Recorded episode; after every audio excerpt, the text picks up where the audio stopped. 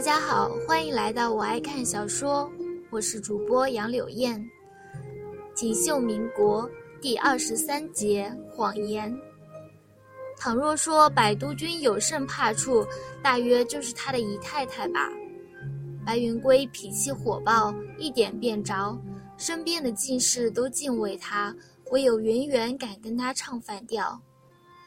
听闻有次阅兵遭暗死暗杀，白云归胸前中枪，捡回一条命。大夫千叮咛万嘱咐，半个月不能下床。那时南边正好有部队哗变，白云归哪里顾得，非要亲自前去镇压。圆圆便拿着德国造匣枪，指着他的额头逼他休息。当时白云归笑道：“有本事你就开枪。”圆圆先指扣动扳机，毫不犹豫，一枪打在他的大腿上。子弹擦边而过，大腿划了一条深深的横印，血涌如潮，床板都被打穿。大夫与护士惊慌失措，他们只知道这位从入院开始就吼来吼去的督军脾气不好，却不知道这位温婉绝色的姨太太也是同样的狠角色。后来，这件事渝州几乎人人皆知，成了笑谈。这就是这些年白云归夫人不在身边，又身居高位，身边却只有云媛一个女人的原因。每每有人欲与美人相赠，白云归便道：“家有悍妻，要是领回去，只怕要吃枪子的。”闻者哄堂大笑。圆圆的名讳几乎就是白夫人的代称，倾城名伶显赫督军，便是一段米粒的佳话。李真红回去的路上，便想起了这些事情，心中不知道为何十分不安。他还记得自己刚刚从武营调出来给督军做副官的时候是六年前，那时云媛也刚刚跟督军拜年。一开始，他一个人住在小公馆，督军偶尔不忙的时候会歇在那里。后来有一日早上，他突然在吃早饭的时候跟督军道：“我要搬去你的府邸住。”白云归停住道：“别不懂事，你应该有自己的本分。”当时李真红觉得督军说话有些伤人。云姨太太曾经是歌星，不管多么受人追捧，总是摆脱不了伶人的下等身份。督军这样说她，她应该会伤心的。云媛当时垂眸温顺，一语不发，只是仔细的替督军布好早饭，并未露出一丝的伤感。白督军吃饭之际，他一个人搬了椅子，坐在窗前。这才像个委屈的孩子。半晌，就听到他在低声浅唱：“多少蓬莱旧事空回首，雾霭纷纷，斜阳外寒鸦数点，流水绕孤村。当此际香囊暗解，罗带清分，漫吟得青楼薄幸名存。”此去何时尽也？金袖上空惹啼痕。伤情处，高尘望断，灯火已黄昏。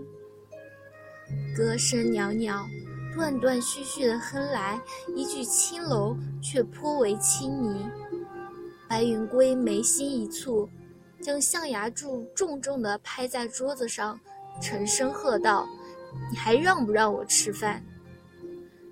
他起身回首，唇挑笑意，身姿挺拔，笔直走过来，拾起他拍在桌上的象牙柱，倩笑阴影，悠悠道来：“这象牙柱是美洲传来的，去年陈少帅相赠。”说罢，他手指一转，倏然向地上抛掷，像木地般铿锵有声。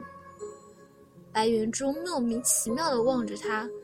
只见他又拿起古瓷杯，笑道：“这套杯子是韩总长前年相赠。”猛然又向地上掷，猛的一声，古瓷碎片飞溅。手腕一紧，白云龟将他牢牢攥住，浓眉微拧，最终无可奈何。云缘，我在。他却笑，笑容温婉，完美无懈可击。下一瞬，白云龟腰间的配枪已经在他手中，乌漆漆的冰凉枪管抵住他的额头，他却失声笑了：“恩客，你何日再归？”他眼底浮起怒色，劈手将他的枪下了，他却转身。一杯牛乳泼在他脸上，白云龟终于被触怒，雪白桌布猛然一掀，杯盏滚落在地，碎片四溅。他将她推倒在桌台上，他的红衣衬着粉白色的桌面，妖娆如午夜盛开的繁花。白云龟的吻痕狠厉的有落在，两人至死缠绵。李真红当时面红耳赤，耳赤，慌忙退了出去。第二天，圆圆便搬进了督军府邸。圆圆便是这样的女子，往后的日子也经常见他们吵架。圆圆在外人面前温柔婉约，可是，在督军面前，她十分任性，一丝不快便拔枪相对。白云龟脾气极坏。他的脾气却更加暴躁，最终总是他低头求饶，他才肯罢休。爱一个人，大抵才能包容他的喜怒无常吧。倘若是以往，李征红会觉得人间佳侣应该就是他们这样的。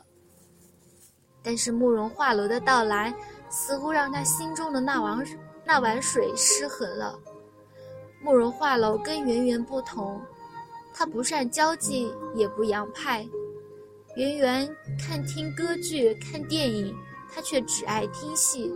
圆圆爱洋装、旗袍，他一手娴熟的钢琴，他却只爱穿着老式的斜襟衣衫，咿咿呀呀拉着难听极了的二胡。圆圆在人前八面玲珑，他却显得笨拙木讷。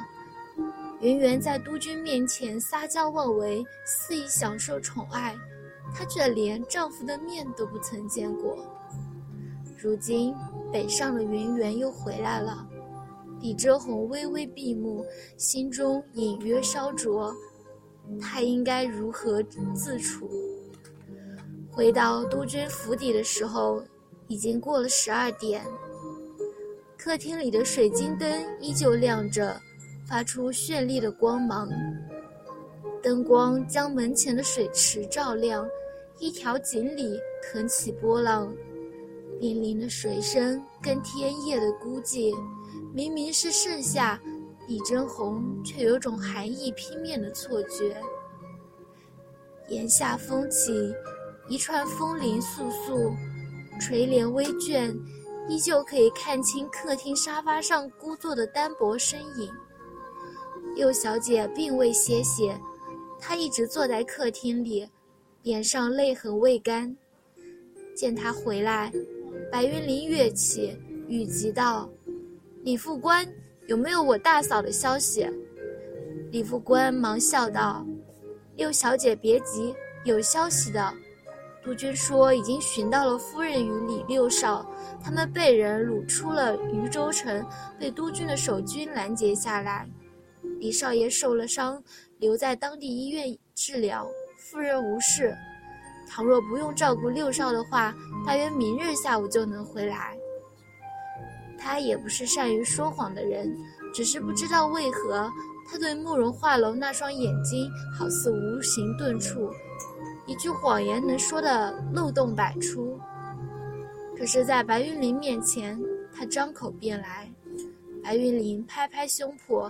眼泪顿时落下来，感谢主。